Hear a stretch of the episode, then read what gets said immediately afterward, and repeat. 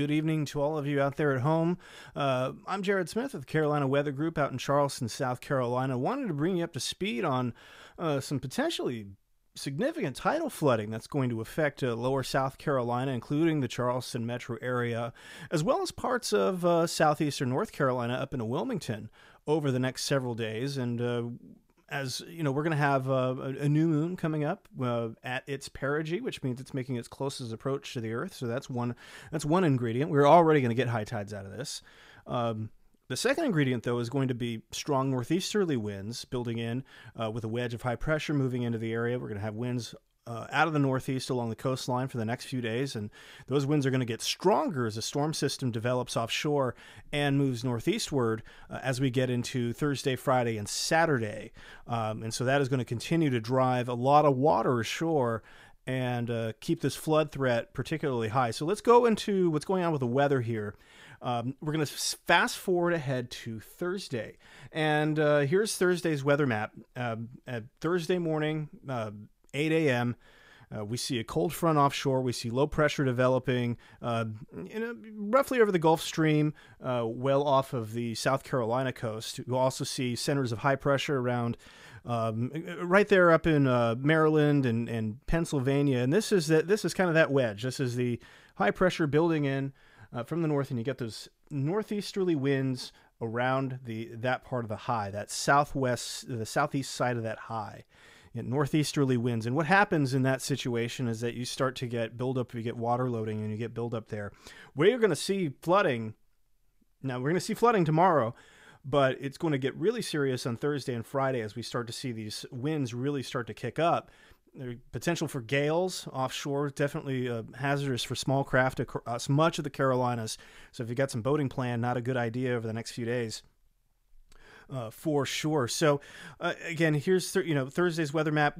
Also note that we have some showers in the area. Slight chance of showers here as you have some overrunning over the wedge, um, potentially generating a few uh, rain showers as well, and maybe even some snow if you get high enough. Um, wintry mix or snow if you get high enough into the mountains um, in North Carolina. So certainly something that'll be interesting there as well. So let's go into Friday now and let's take a look at um, you know let's take a look at what we've got on Friday, and you'll see that high pressure wedge staying in place and a new area of low pressure begins to develop off the coast of Florida along a cold, stalled cold front.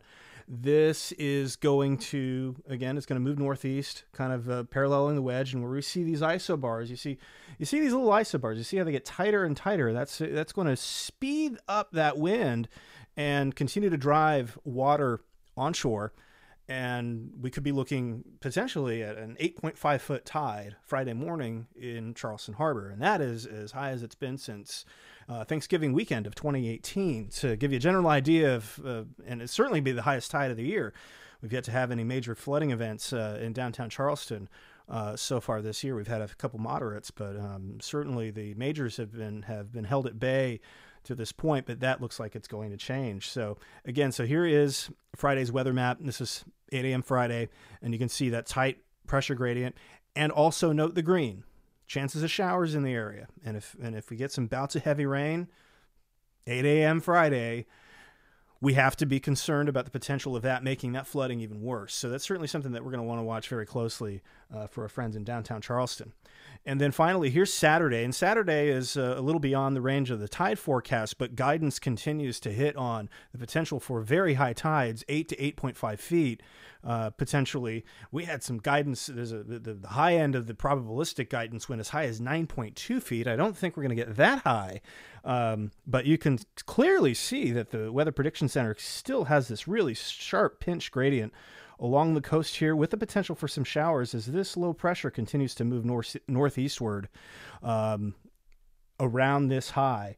And, um, and, and again, you see the high here flow around the high in the northern hemisphere is going to be clockwise. And so that is going to drive northeasterly winds in here, flow around the low in the northern hemisphere counterclockwise. And that is going to just keep that northeast wind really uh, pounding on us over the next few days. So, what does this mean uh, for flooding. So here is the uh, AHPS forecast uh, from the National Weather Service. This is the Advanced Hydrological Prediction Service. I think I got that right.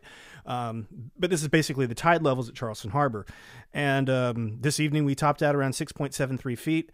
uh, at the time that we're putting this on. Tomorrow morning, it looks like around 7 a.m., we should see the tides get in a minor flood stage, approaching moderate flood stage around 7.4 to 7.5 feet. So we're already going to start to see some travel disruptions uh, tomorrow morning in the Charleston metro area in the early side of, side of the commute. And again, keeping in mind that in, in the early side of the commute, uh, we're not necessarily going to see. Um, you know the highest water levels but 7.4 to 7.5 feet is enough to close some roads. It's enough to cause some problems getting off the peninsula the charleston peninsula into the west ashley uh, off of highway 61 it's certainly uh, going to be uh, potentially problematic there. So that's something that we're going to need to watch. But then you know we're going to do this again on Wednesday evening as well. So right around 7.4, 7.5 feet. It's about 7:22 p.m. Um, roughly there. But then as we get around 8 a.m. Thursday, this is when it goes bonkers. I, I believe the uh, the weather service in the discussion this evening used the word "the tides will go berserk." So there you go.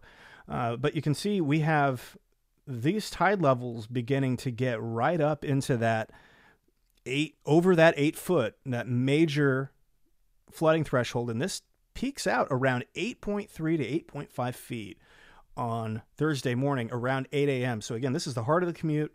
This is um, this is water that is high enough, certainly, to close roads in downtown Charleston, but also certainly high enough to cause problems even on places like James Island. You know, uh, Harborview Road can be in, in spots vulnerable to tidal flooding when we start seeing water levels get to a certain point. We can start to see some tidal flooding develop on Daniel Island.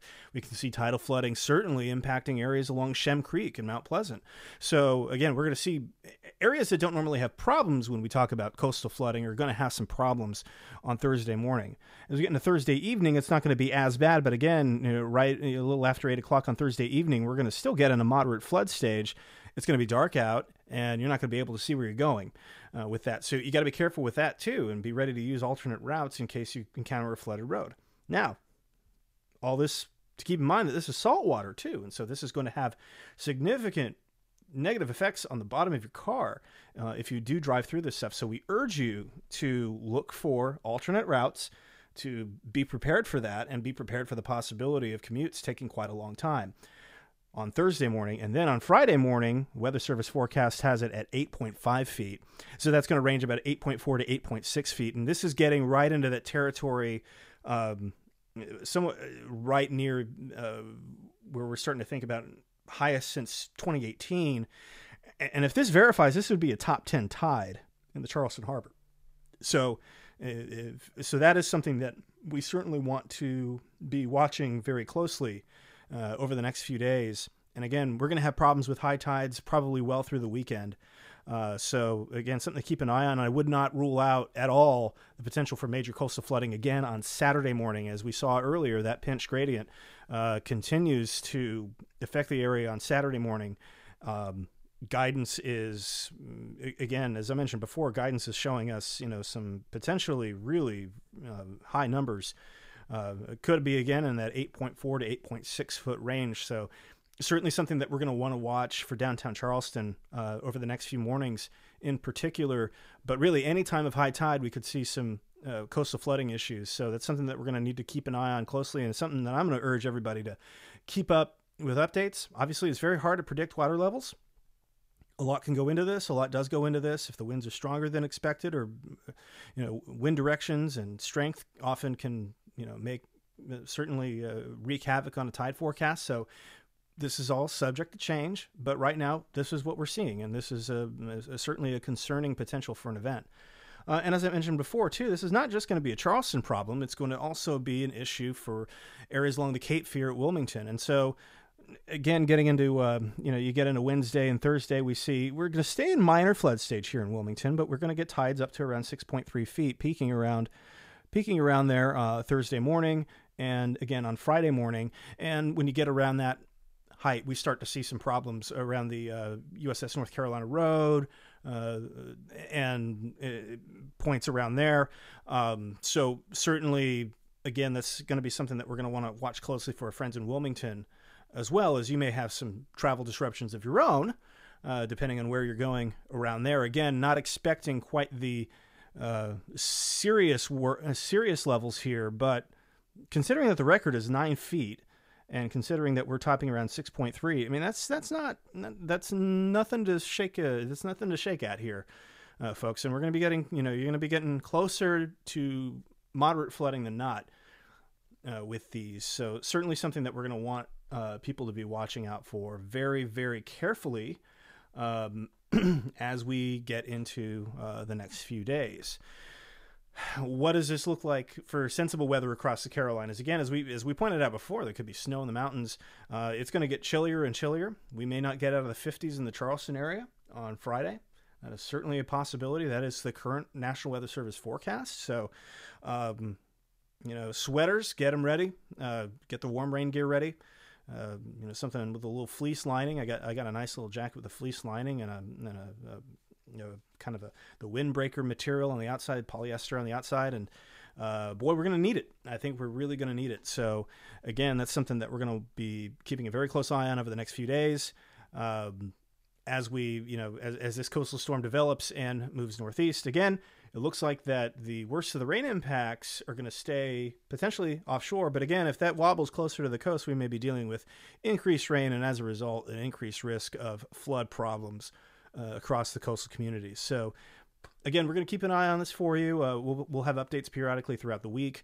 Um, I update my my website for the Charleston area, chswx.com, um, and you can always catch us at Carolina WX Group as well on uh, Twitter, Facebook, uh, YouTube and uh, we'll have updates for you as needed uh, throughout the week. So until then, uh, stay dry, stay warm. I'm Jared Smith in Charleston, South Carolina, signing off for the Carolina Weather Group. Have a lovely evening and a pleasant tomorrow.